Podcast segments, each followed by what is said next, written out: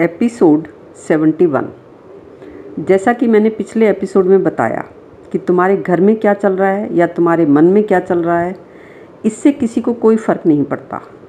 लोग अपने ही अंदाज़े लगाकर तुम्हें देखते हैं, ना कि तुम्हारे बताने के हिसाब से।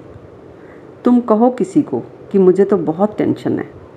वो कहेगा, किसे नहीं होती? छोड़, ज़्यादा मत सोचा कर, सब चलता है। ये सब तो पार्ट ऑफ़ लाइफ है।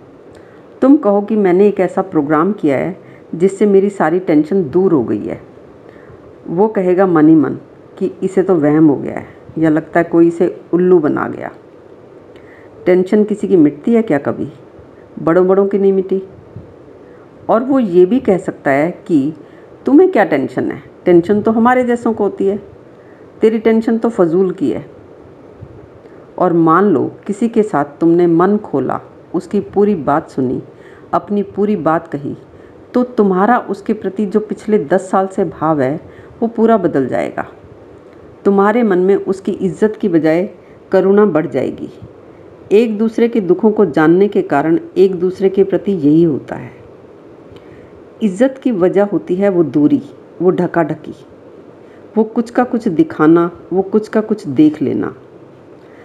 अगर तुम किसी बाढ़ पीड़ित इलाके में किसी ग्रुप के साथ राहत कार्य के लिए जाते हो तो वहाँ पर तुम्हारा मूल भाव करुणा का होता है। तुम अपने या किसी और के भी कपड़ों पर ध्यान ही नहीं देते। कोई तुम्हें ठीक से नमस्कार कर रहा है या नहीं, इस पर भी तुम्हारा कोई खास या कहें तो ज़रा भी ध्यान नहीं जाता। क्योंकि तुम्हें पता ही होता है कि हर आदमी पीड़ित है, परेशान है। ज़रा रुककर तुमने देखा होता तो पता चलता कि मन में जो शब्दों से, विचारों से उथल पुथल मचती है, दुख का सैलाब उभरता है, उनसे मन के क्या वास्तविक हाल हैं? नहीं, तुम्हें अभी ये नहीं दिखेगा। वैसे ही जैसे गरीबी या महामारी से पीड़ित व्यक्ति को दिल्ली का हर व्यक्ति अमीर और सुखी दिखता है, वो नहीं जानता कि अमीर होना अलग बात है और सुखी होना बिल्कुल अलग बात। घोर गरीबी से आया व्यक्ति इस फ़र्क को ना तो देख पाता है, ना ही समझ पाता है। चाहे उसे लाख समझाए कोई, ऐसे तुम्हारा भी अपनी अनेकों समस्याओं से पीड़ित मन समाज के लोगों के मनों की वास्तविक स्थिति को नहीं देख पाता। तुम ये देख नहीं पाते कि उनकी भी अपनी अलग, छत्तीस तरह की समस्याएँ हैं और उन समस्याओं से भरे मन में कहाँ जगह है तुम्हारी इज़्ज़त रखने की? जिसके लिए तुम सोचते ही रहते हो।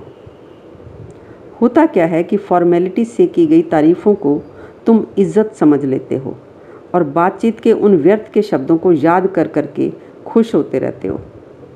हाँ किसी के सामने अपने मन के सारे ख्याल रखो, उसके सारे ख्याल सुनो, फिर देखना कि कितनी इज़्ज़त है तुम्हारी उनके मन में। तुम पार्टियों में की गई या क्लब में परिचितों की की गई व्यर्थ सी औपचारिक बातों से कमाई गई इज़्ज़त को घर में कैश कराना चाहते हो। ये तुम्हारी सबसे बड़ी नासमझी है। बाज़ार में सही लेन देन करते हो, उचित व्यवहार करते हो तो उस इज़्ज़त को तुम बाज़ार में ही कैश करा सकते हो। कि देखो, फलां होलसेलर से 20 साल से मैं माल ले रहा हूँ, पेमेंट मेरी सही है तो आप किसी भी नए होलसेलर से कह सकते हो कि आप भी मुझे उधार दे दें तो वो दे देगा। इसे ही तो तुम इज़्ज़त कह रहे हो। इसे साख भी कहते हैं और यही तुम्हारी अपने बिज़नेस सर्कल में क्रेडिबिलिटी होती है। और फिर परिचितों के लिए भाग दौड़ करके उनके सुख दुख में काम आओगे तो वो भी अपनी आदत प्लस तुम्हारे किए के हिसाब से तुम्हारे काम आ जाएँगे, जिसे तुम इज़्ज़त कहते हो। पर तुम चाहो कि इस इज़्ज़त को तुम घर में कैश करवा सकते हो तो ये तुम्हारी नासमझी है। खैर, बात अभी और भी है दोस्तों, जिसे हम करेंगे अगले एपिसोड में।